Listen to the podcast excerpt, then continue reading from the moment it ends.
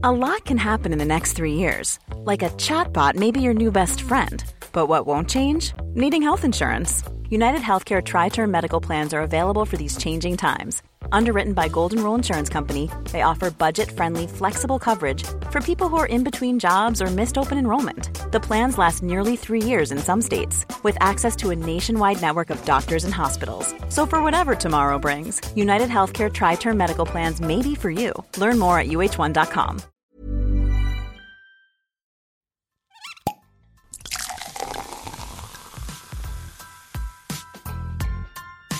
Eine Frage des Geschmacks.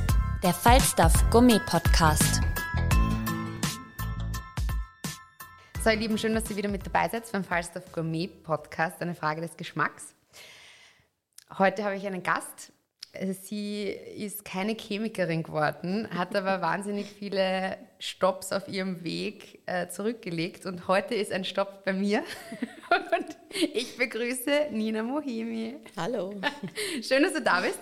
Ich habe es eingangs erwähnt, äh, du wolltest Chemikerin werden. Mhm. Äh, hat nicht geklappt, blöderweise wegen diverser Allergien, mhm. was man halt so hat. Mhm. Äh, und hast dann ein paar andere Steps von Callcenter über Marketing äh, na, hinter dich gebracht sozusagen und bist in der Food-Branche gelandet. Mhm. Magst du mal sagen, wieso du im Endeffekt dann hier gelandet bist? Mhm woher die Leidenschaft dann kam oder was dich dann so gefesselt hat, dass du jetzt immer noch voller Kreativität und Datendrang da bist. Ja, also erstens danke für die Einladung. Ich freue mich sehr darüber. Ähm, wie das angefangen hat, das ist eine gute Frage. Grundsätzlich hat mich ja der Weg vom Marketing mal äh, überhaupt in, in die Schiene Kommunikation, Beratung etc. geführt. Ich war dann auch eine Zeit lang in Los Angeles, habe auch dort gearbeitet und viel gelernt bin dann zurückgekommen und habe mir gedacht, okay, wo ist mein Platz hier in Wien? Für mich war klar, eine klassische Angestelltenkarriere war zu dem damaligen Zeitpunkt kein Thema mehr. Ich war sehr froh, dass ich die Möglichkeit hatte, mich selbstständig zu machen und meine eigenen Fehler auszubaden und nicht die von jemand anderem. Ähm, ja, und dann hat sich eigentlich zufällig ergeben, dass eine Freundin von mir mich eines Tages angerufen hat und gesagt hat, du Nina, es gibt kein Foodcamp in Wien, lass uns das machen. Und ich wir haben mir damals gedacht, ich habe keine Ahnung, was das sein soll. Aber ja, klar, machen wir das. Weil grundsätzlich bin ich eher der Mensch, der Ja sagt zu neuen Dingen mhm. und neuen Erfahrungen. Und die Dani Terbo, also die Freundin von mir, die mich damals angerufen hat, und ich, wir haben damals das erste Foodcamp organisiert. Das war so das erste Mal, dass ich so meine Zehn in Richtung Food Beverages reingetaucht habe. Und wir haben damals eine Veranstaltung organisiert, die sich an Foodblogger gerichtet hat und Journalisten und Journalistinnen Bloggerinnen, Blog an sich, ein Blog war jetzt nicht so bekannt, man hat nicht gewusst, was ein Blogger ist, was die machen. Weil es damals 2013 oder so. 12, 2012. Mhm. Ähm, aber es gab halt ein paar und die haben halt ihre Foodblogs gehabt und die haben sie aus einer Leidenschaft geführt und jetzt weniger kommerziell, sondern wirklich aus einem Interesse am Thema. Und die wollten wir halt zusammenbringen, ohne dass wir jetzt wirklich einen fixen Plan hatten, was dort passieren wird, wie das mhm. passieren wird. Wir haben nur mitbekommen, als wir es ausgeschrieben haben, dass es den Termin gibt, dass wir von den ursprünglich äh, angenommenen 25 Leuten auf einmal 100 Leute waren und wir eine neue Location gebraucht haben. Und dann wurde es halt eine größere Location. Wir haben uns äh, Sponsoren gesucht dafür. Für uns war aber auch klar, wir wollen von Anfang an, wenn, dann gescheit. Also bei uns gab es kein, kein Plastikbesteck oder Papierteller oder sonst irgendwas. Die Goodiebags waren nicht gefüllt mit irgendwelchen Kugelschreibern oder Giveaways, die man nicht braucht, sondern sinnvolle Sachen. Mhm. Und es war uns auch von Anfang an klar, dass wir uns schon große Firmen, die halbwegs sinnvoll produzieren, reinholen, aber dafür kleinen Produzentinnen und Produzenten ermöglichen, dass sie ihre Produkte auch herzeigen und ein bisschen eine Reichweite kriegen. Und das Programm selber haben wir teils organisiert und teils haben es die Teilnehmerinnen und Teilnehmer organisiert. Und wir haben über dieses Foodcamp, wir haben das dann ähm, von 2012 bis 2015 oder 16, weiß ich jetzt gar nicht mehr, mhm. gemacht, veranstaltet. Und das ist dann gewachsen zur größten deutschsprachigen Foodblogger-Konferenz. Wahnsinn. Und das war eigentlich der Einstieg in die Foodwelt. Vor allem, weil es ja auch nicht, wie du gesagt hast, eigentlich so Blogger noch gar nicht so ein Thema mhm. waren oder halt nicht mhm. so bekannt waren oder mhm. diese ganze, die Definition auch mhm. irgendwie da vielleicht ein bisschen schwer. Ja, ja, also man musste das Unternehmen auch damals, die man als Sponsoren haben wollte, wirklich erklären, was das ist. Ja. Und warum das eine spannende Zielgruppe sein kann. Mhm. Aber da muss ja trotzdem schon so eine gewisse ich meine, ich habe es erst gesagt, du wolltest Chemikerin mhm. werden und bist dann eigentlich bei einem Callcenter gelandet, mhm. auch wenn Kommunikation, aber vor allem, wenn du so ein Foodcamp mhm. machst, wo es ja trotzdem um Produkte, um mhm. Essen, um Genuss, mhm. um das alles geht, muss man ja irgendwie eine Affinität zu Essen und, und, und Restaurants oder zu diesem ganzen Topic sozusagen haben. Hattest du das? Hat sich das entwickelt aufgrund deiner Reise oder deiner verschiedenen Reisen, auch deiner Herkunft? Du bist ja eine, eine Multikulti. mit, ähm, deine Mama ist aus dem Iran, dein mhm. Vater Oberösterreicher, du bist mhm. in den USA geboren, mit mhm. drei hergekommen. Also mhm. ja, perfekte Mischung. es ist eine, eine, eine spannende Mischung. Es ist auch kulinarisch eine spannende mhm. Mischung.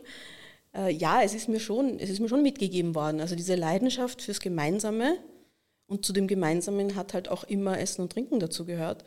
Und ob das jetzt in der Familie war oder mit Freunden, meine Mutter hat zum Beispiel immer sehr gerne ihre, ihre Freundinnen und Schwestern im Kaffeehaus getroffen und ich war eigentlich von Anfang an immer dabei. Mhm. Also mich hat man auch einfach irgendwo hinsetzen können mit einem Buch in der Hand und ich war glücklich. Und für mich war das herrlich, einfach Erwachsene zu beobachten. Mhm. Also das habe ich immer schon gern gehabt und das ist vielleicht auch ein bisschen der Hook in Richtung Kommunikation, weil da geht es auch sehr viel um Beobachten, Zuhören, was passiert da, warum passiert das, was sind die Bedürfnisse dahinter und so weiter. Und vor allem eben, wie du gesagt hast, zuhören, mhm. einfach mhm. die Kommunikation, genau. an der teilnehmen, ja. ob jetzt aktiv oder mhm. passiv und wahrscheinlich als Kind eher passiv. Mhm. Du bist zwangsläufig natürlich durch deinen Beruf. Wie würdest du dich jetzt, wenn, wenn ich dich jetzt beschreiben müsste mit einer Job Description, wie würdest du dich beschreiben? Oder, was, oder welche, welche Berufe würdest du sagen, übst du aus? Ja, es ist lustig, weil in Amerika gibt es ja den Begriff Multi-Hyphen. Mhm. Das ist ja für die Leute, die halt nicht nur eine Sache machen mit dem Bindestrich dazwischen, dass sie halt das, das, das und das sind. Mhm. Aber wenn ich es zusammenfassen würde, dann würde ich sagen, ich bin Beraterin im Bereich Kommunikation mit einem Schwerpunkt auf Kulinarik. Mhm. Okay. Und du weißt ja auch, als, als Beraterin, vor allem was jetzt Food and Beverage betrifft, ist es ja auch, äh, muss man oder ist man kritisch, man muss ja, man, man probiert mhm. viel, man, man ist, mhm. du bist ja auch vor allem in Sachen Trends relativ bewandert und weißt, was jetzt gerade so mhm. los ist. Was sind denn so, aus einem, von einem kritischen Aspekt jetzt aus äh, betrachtet, was sind denn so die Foodtrends, die sich jetzt so entwickelt haben oder die sich gerade entwickeln, sowohl positiv als auch negativ? Was ist denn da jetzt gerade so, weil du mhm. kriegst es ja mit, weil du bist ja auch dafür da, dass du Unternehmen oder mit, mit, mit, mit Vorträgen und Workshops da irgendwie auch berätst oder zumindest in eine Richtung leitest. Mhm. Was sind denn jetzt so die Trends? Ja, das ist äh, allgemein schwer zu sagen, weil es bei mir, also mein Schwerpunkt ist ja nicht, dass ich mir gesellschaftlich anschaue, was kommt in 10 Jahren oder 15 Jahren, sondern mein Schwerpunkt ist, was ist für Menschen in der Kommunikationsbranche, ob das jetzt Marketingmenschen sind, PR-Menschen sind, Agenturen sind etc., was ist für die spannend in den nächsten zwei bis drei Jahren? Mhm. Und das ist der Schwerpunkt, den ich habe. Also so klassische Foodtrends oder sowas, wie man sie bei einer Hanni Rützler findet, das ist eher nicht so bei mir, mhm. sondern bei mir geht es wirklich immer um den, den Kontext Kommunikation. Zum Beispiel Packaging-Trends. Oder was sind die Botschaften? Wie ändern sich die Botschaften? Also wenn ich mir zum Beispiel anschaue, vor der Pandemie, als ich das letzte Mal in den USA war, da war ähm, alles, was Getränke angeht, im Supermarkt, hat so den Schwerpunkt gehabt, Energizing. Mhm. Alles ging so in Richtung Energy und More und, und, und Faster und Active und solche Dinge. Und nach der Pandemie, im letztes Jahr im, im April, als ich dann äh, wieder in den USA war, war auf einmal alles calming. Yeah. Alles war relaxing, calming. Also man hat richtig gemerkt, die letzten drei Jahre, die Leute müssen sich jetzt einfach mal beruhigen. Und solche Dinge. Es geht mir darum, dass ich versuche, solche Dinge zu finden und zu erkennen frühzeitig, damit ich es Produktentwicklern und Produktentwicklerinnen mitgeben kann, Menschen in der Kommunikation mitgeben kann, damit sie einfach besser mit ihrer Zielgruppe kommunizieren können und ihre Produkte auch besser vermarkten können. Ähm, und für mich ist halt zum Beispiel sehr wichtig, nicht jetzt unbedingt nur die Trends zu verstehen, sondern auch das Bedürfnis dahinter. Also wenn ich jetzt hergehe und sage, es ist breit, in einer breiten äh, Gruppe an Menschen ein Bedürfnis, diese Zeit für Analoges zu haben. Und wenn man ein bisschen zurückdenkt oder sich im Umfeld äh, umschaut, man sieht auch, Menschen wollen Keramikkurse machen, Kochkurse, Handwerk wird wieder beliebt. Einfach dieses, Voll. alles, was halt nicht am Handy passiert, alles, was nicht digital ist. Vielleicht auch, um nachher Content zu haben, das will mhm. ich gar nicht abstreiten. Aber grundsätzlich gibt es schon ein bisschen diese Sehnsucht nach ich möchte was mit den Händen machen, was schaffen, was jetzt nicht unbedingt digital ist. Oder vielleicht auch eine gewisse Art von Ablenkung eben. Genau. Also genau. damit man genau. auch einmal weg ist Natürlich. und wirklich da ja, was entspannen kann und so weiter. Und calming. das ist zum Beispiel auch etwas, wo du sagen kannst, wenn du weißt, dass es dieses Bedürfnis gibt, dann kannst du dir überlegen als Unternehmen, als Unternehmen im Food- und Beverage-Bereich, wie kann ich das umsetzen? Sind das Kochkurse zum Beispiel?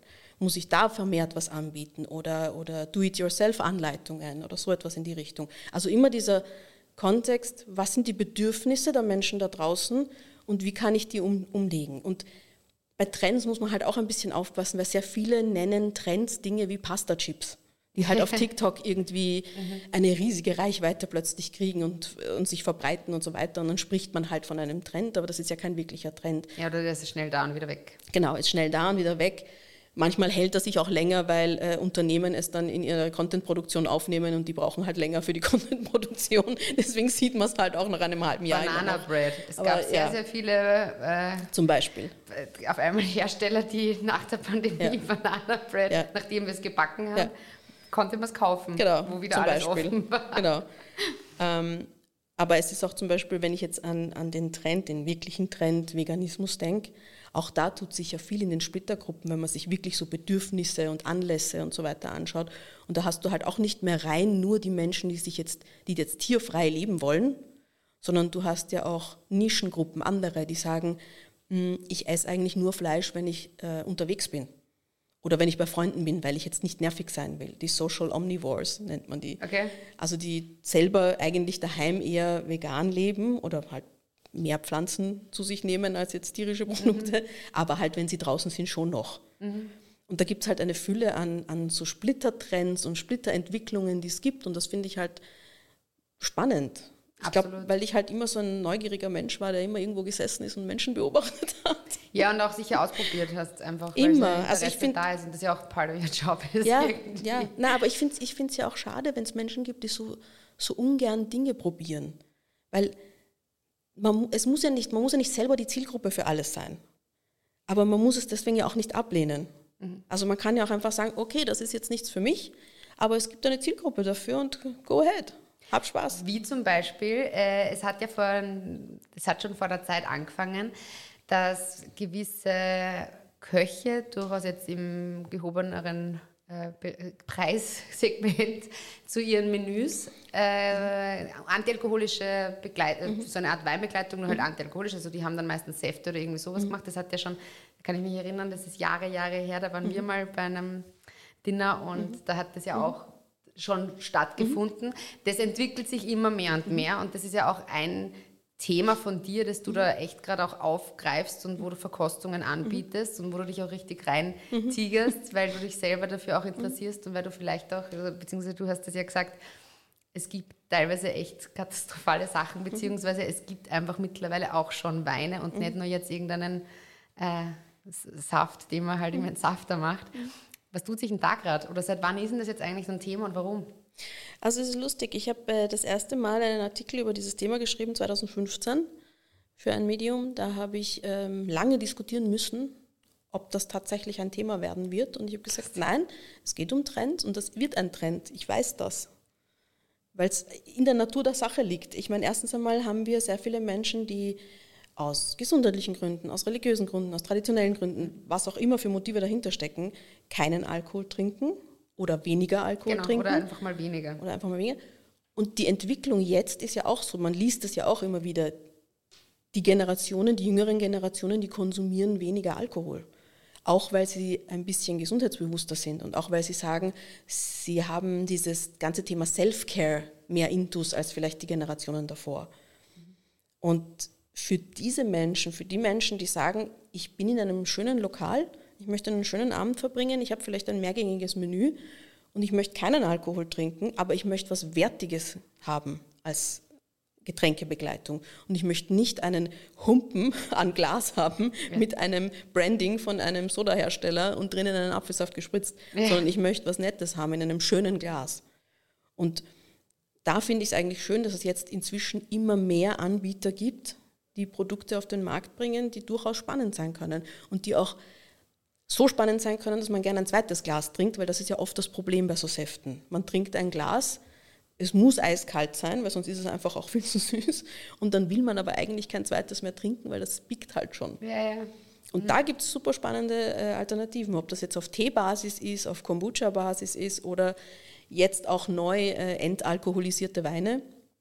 Das ist halt so eine Sache, das muss man wollen. Das ist so eine Philosophiefrage, finde ich. Mhm. Ich persönlich bin jetzt kein Freund davon, weil das ist ein sehr chemischer Prozess, dass man diesen Alkohol auch wieder entzieht. Mhm. Und ähm, ich finde, es gibt weitaus genug Alternativen, aber es gibt einen Markt dafür, so wie ich vorhin gesagt habe. Also man muss ja nicht selber immer Zielgruppe für etwas sein, das auch eine Berechtigung hat.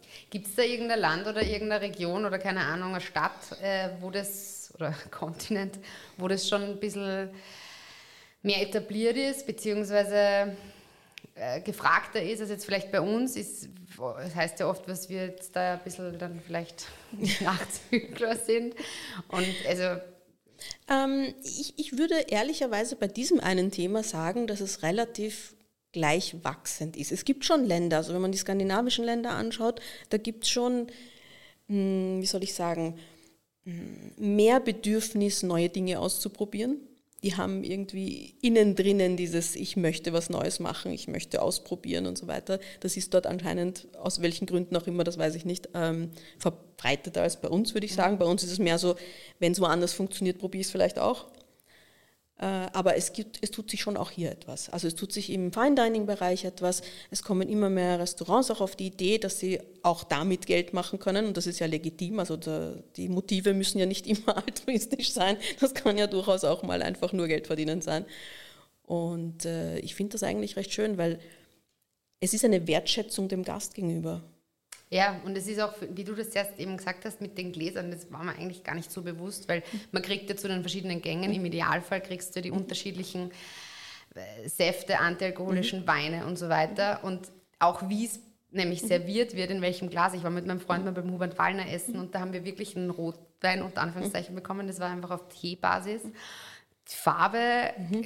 Geruch total speziell. Mhm. Man muss jetzt auch nicht denken, das schmeckt wie Rotwein aber schaut, äh, und schaut so aus, aber ist es halt quasi nicht. Schmeckt ja auch anders, aber in Kombination zum Gericht spannend. Und mhm. da versuchen ja auch, das ist sicher schwierig, weil dann mhm. muss ja zwangsläufig, Natürlich. der Koch muss sich ja mhm. dann auch irgendwie da abstimmen oder so hast du vielleicht ein Sommelier, mit dem du da redest, was für Wein passt dazu. Also man muss sich ja da dann auch mit dem ja. Wahrscheinlich auch, ob, ob, man da vielleicht sogar eine Person braucht, die, die zum Sommelier dazu, mhm. ist halt dann vielleicht auch ein Thema. Oder mhm. ja, ja, stelle ich mir die Frage, natürlich. ob das nicht auch sinnvoll ist, wenn man so eine Person. Ja, es kommt halt natürlich immer darauf an, hat. wie viel Ressourcen ein Lokal oder ein Restaurant zur Verfügung hat, natürlich. Das ist eh keine Frage. Es gibt Fine Dining Lokale, die haben den Anspruch an sich selbst und an, an für ihre Gäste, dass sie selber Säfte äh, entwickeln das finde ich schön. Das genau, kann ja. aber natürlich nicht jedes machen, aber es gibt inzwischen auch abgefüllt wirklich schöne Sachen. Es hängt eigentlich nur an der Neugier äh, der Personen, die das dann entscheiden im Lokal, ehrlicherweise. Mhm. Also Auswahl gibt es genug. Du bist gut vernetzt, also ich meine, du kennst die äh, wichtigsten Restaurants, Foodies, Küchenchefs äh, des, des Landes und natürlich auch darüber hinaus. Äh, was würdest du sagen, tut sich in der Gastro gerade. Du, du, hast zuerst, wir haben ganz, ganz mhm. kurz das Thema äh, Corona angeschnitten. Es ist auch äh, in den letzten Jahren genug darüber geredet worden. Äh, aber es ist ja unter anderem, hast du auch so die, die kleine Projekte, die gar nicht klein waren, mhm. hast du ja da auch irgendwie aus dem Boden gestampft wie Vorfreude kaufen und so weiter, wo es so Gastrogutscheine gab und so. Mhm. Das heißt, du arbeitest ja auch wirklich direkt mit den Gastronomen oder eben mit, mit, mit Personen aus dieser ganzen Food Bubble zusammen. Merkst du, dass sich in der Gastronomie, jetzt abgesehen eben von so Kleinigkeiten, wo man sagt, da versucht man da Schwerpunkte zu setzen, es entwickelt sich, merkst du generell irgendeine Veränderung, auch was jetzt vielleicht die, die Konzepte von, von der Gastronomie oder sowas betrifft? Du kommst so viel herum, siehst du da irgendeinen, irgendeinen Trend, will ich jetzt nicht sagen, aber irgendeine Bewegung, irgendeine Entwicklung? Also das, was ich mitbekomme, ist, dass es mehr Gastronomen und Gastronominnen gibt, die bereit sind, nach links und rechts zu schauen. Mhm. Und das finde ich sehr schön, weil ich habe lange Zeit das Gefühl gehabt, dass ich, wenn ich wirklich Freude haben will am Essen und was Neues sehen will, reisen muss. Und das wird, das ist zwar immer noch so, also das habe ich schon auch noch immer, aber es tut sich einfach mehr hier. Ob das jetzt daran liegt, dass sehr viele die Betriebe der Eltern schon übernommen haben, eine neue Generation angefangen hat, die irgendwie auch ihre eigene ihren eigenen Stempel draufdrücken will oder so etwas, oder ob es eine, einfach wirklich eine Altersfrage durch die Bank ist. Das kann ich jetzt nicht sagen, aber ich finde es schön, dass es mehr Neugier gibt und dass es aus welchen Motiven auch immer, und sei es nur Druck oder Stress oder, oder ja, Existenzängste, dass man bereit ist, Dinge auszuprobieren. Mhm. Und sei es jetzt, dass man immer mehr zum Beispiel auch Lokale sieht, die äh, gute vegane Alternativen anbieten. Also nicht einfach nur das Fleisch weglassen, ja. sondern sich wirklich was überlegen. Ist da in Los Angeles, du hast ein Jahr ja dort gearbeitet und fliegst mhm. regelmäßig halt mhm. natürlich hin. Du liebst Los Angeles und habe hab ich mal sagen lassen. äh, ja, ist, ist da irgendein massiver Unterschied? Ich meine, dass ein Unterschied ist, ist mir klar, aber merkst du da vielleicht auch irgendeine andere Entwicklung? Beziehungsweise hoffst du, dass vielleicht irgendwas auch von da zu uns rüberkommt und wir irgendwie übernehmen? Also kulinarisch nicht. Ich hoffe nicht, dass irgendetwas kulinarisch zu uns rüberschwappt von dort, ehrlicherweise. Was ich mir wünschen würde, ist, dass die Einstellung rüberschwappt. Weil das ist eigentlich der Grund, warum ich so wahnsinnig gern immer wieder auch drüben bin. Ich meine, es gibt einen Grund, warum ich in Österreich wohne, weil Österreich hat aus meiner persönlichen Perspektive eine wahnsinnige Lebensqualität. Und ich Stimmt liebe das. viele Dinge, die ich genieße in diesem Land, weil Österreich ein Bewahrerland ist. Wir haben wunderschön renovierte äh, Ringstraßengebäude. Wir haben bei uns stirbt niemand vor Hunger und oder wenn er jetzt krank wird oder so etwas. Und das finde ich einfach schön. Ich finde es beruhigend, in so einem Land leben zu dürfen. Ähm, das, der Nachteil von dem Ganzen, von diesem Bewahrertum, ist halt, dass man äh, manchmal ein bisschen veränderungsresistent ist. Genau. und das ist einfach diese Parallelwelt, die ich mir gern ab und zu in so einem, äh, ich bin ein paar Tage drüben, abhol wieder. Dieses, wo will man hin? Was kann man noch erreichen? Was gibt es da draußen? Und drüben will jeder immer Erster sein. Immer. Und das ist so erfrischend anders. Man hat Mut, man hat auch Mut, äh, Fehler zu machen. Man will auch Fehler machen. Also es, es ist dort auch kein, kein, kein Problem, wenn ein Unternehmen oder eine Idee nicht funktioniert, sondern es geht immer nur um die Zukunft. Es ist egal, was in der Vergangenheit war, es ist egal, wo man herkommt, immer nach vorne schauen. Und das ist eine schöne Abwechslung. Mhm. Das gibt auch viel Energie und ich kann auch wirklich nur jedem empfehlen, ab und zu ein bisschen äh, zu reisen in Länder, die so sind. Das ist Amerika nicht das einzige Land, das so ist, aber. Ja, ja. Aber ich möchte ehrlicherweise nicht, dass kulinarisch sehr viel von da drüben zu uns kommt. ja, es ist schon. In der Vermarktung, ja, also als Marketier freue ich mich natürlich schon drüber, weil die dort wirklich Dinge gut vermarkten können. Alles nämlich. Aber kulinarisch. Mh, hm, auch die Sachen, die vielleicht ein bisschen daneben gehen. Ja, ja, also wird auch gut. Du bist, du kommst, also nicht nur, dass du jetzt eben nach Amerika reist und überall, du, ich meine, wo warst du nicht? Du bist im Noma, du bist regelmäßig unterwegs und bist in irgendwelchen anderen Ländern und testest dich da durch. Ich weiß, dass da wirklich dann der Plan oft so alle möglichen Zwischenstopps und wir äh, probieren da jetzt aus. Gibt es irgendwas, wo du noch nicht warst oder was auf deiner Liste steht, wo du sagst, da würdest du jetzt gerne mal so bald wie möglich oder wenn es halt irgendwie möglich ist und das Job und alles Freizeitstress erlauben, hin? Ja, äh, zwei Dinge. Eins liegt näher als das andere und eins wird hoffentlich heuer auch stattfinden. Das ist ähm, zum Lukas Nagel. da war ich nämlich noch immer nicht. Noch gar nicht? Nein, und das ist so schlimm, weil ich kenne sein Essen nur von Pop-ups in Wien und das ärgert mich, weil ich glaube, dass mir das richtig, richtig gut schmecken wird. Wow. Ähm, du weißt ja, dass ich Oberösterreicherin ja, bin. ich auch halbe. Stimmt, Papa ist Linzer. ähm, also ja, da steht wirklich tatsächlich seit Jahren ganz oben auf meiner Liste, hat sich nur einfach nicht ergeben. Äh, und das andere ist Südkorea. Gut, also, also das würde mich kulinarisch Traunsee oder Traunkirchen, Traunsee und Südkorea. Ist jetzt die Entscheidung schwer, wo man jetzt zuerst schnell hinschaut? Wobei ich dazu sagen muss, ähm, ich wollte es nur kurz relativieren mit dem Testen. Also ich fahre nicht in Länder, um irgendwas zu testen oder so etwas, sondern ich fahre in Länder, weil ich so neugierig bin auf Erfahrungen. Ja. Und für mich ist, es gibt wirklich keinen Bereich der Welt, wo ich mehr oder lieber Geld ausgebe als für Reisen und Essen und Trinken. Das gutes ist, Essen, gutes ja. Trinken und neue Erfahrungen. Ja, genau, weil das sind die Erinnerungen, die einem ewig bleiben. Ja.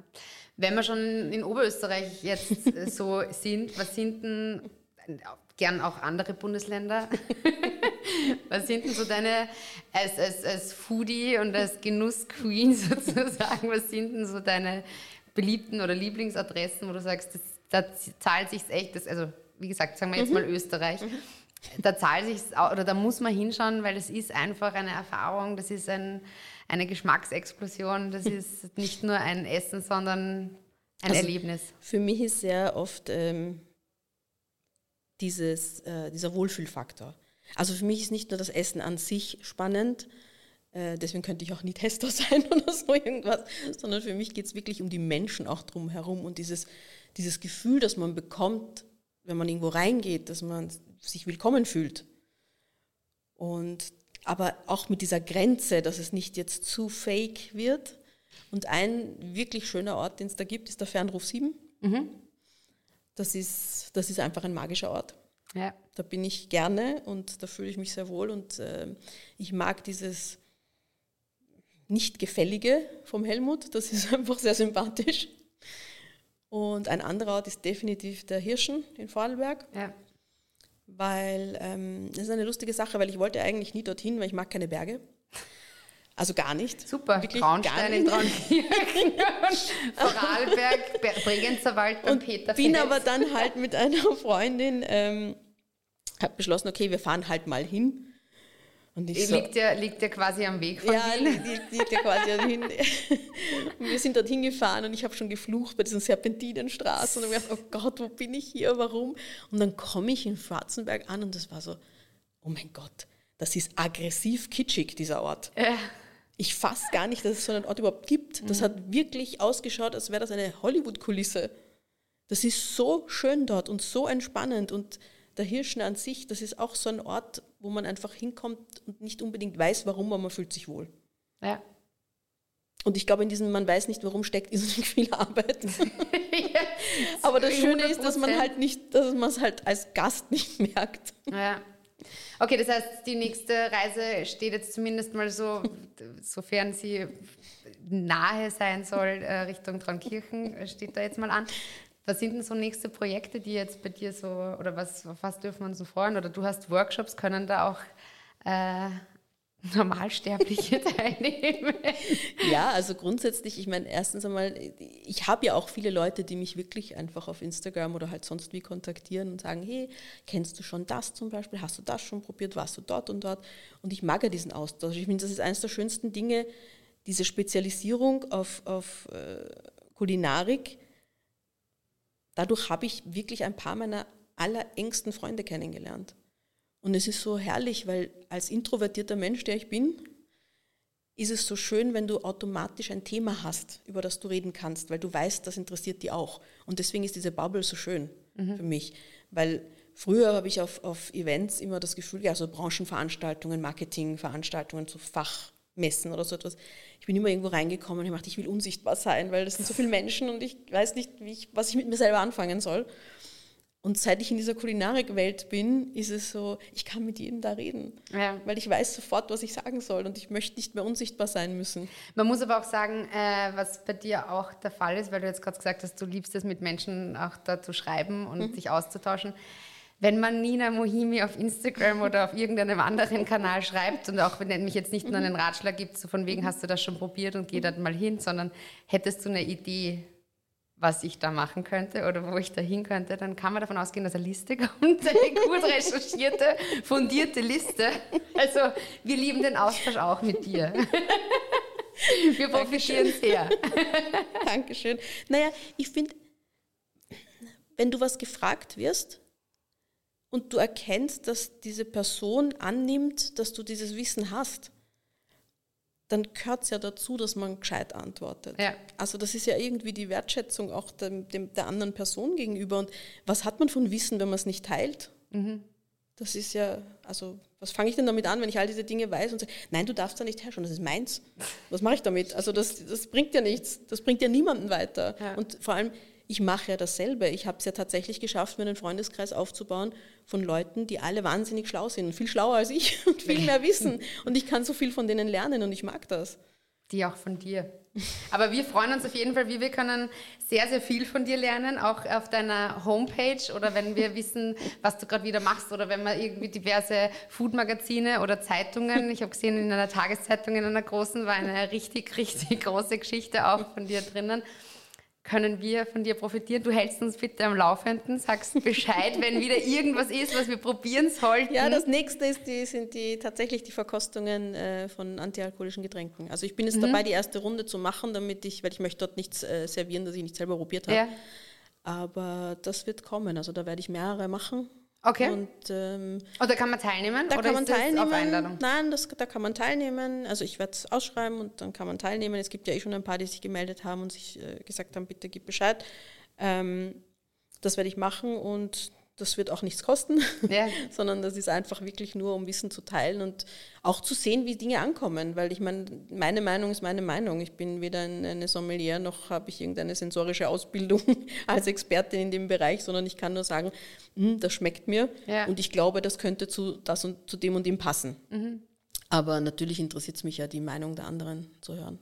Gut, das heißt, wir schauen, dass wir da spätestens da uns wiedersehen und austauschen über die Gerne. unterschiedlichen alkoholfreien Schätze, die du da vorstellst und präsentierst. Ich sage vielen herzlichen Dank, dass du da warst, dass du die Zeit genommen hast. Und Danke für die Einladung. Ja, ich freue mich aufs Verkosten. Sehr schön. Danke. Alle Infos und Folgen findet ihr auf falstaff.com slash podcast und überall, wo es Podcasts gibt.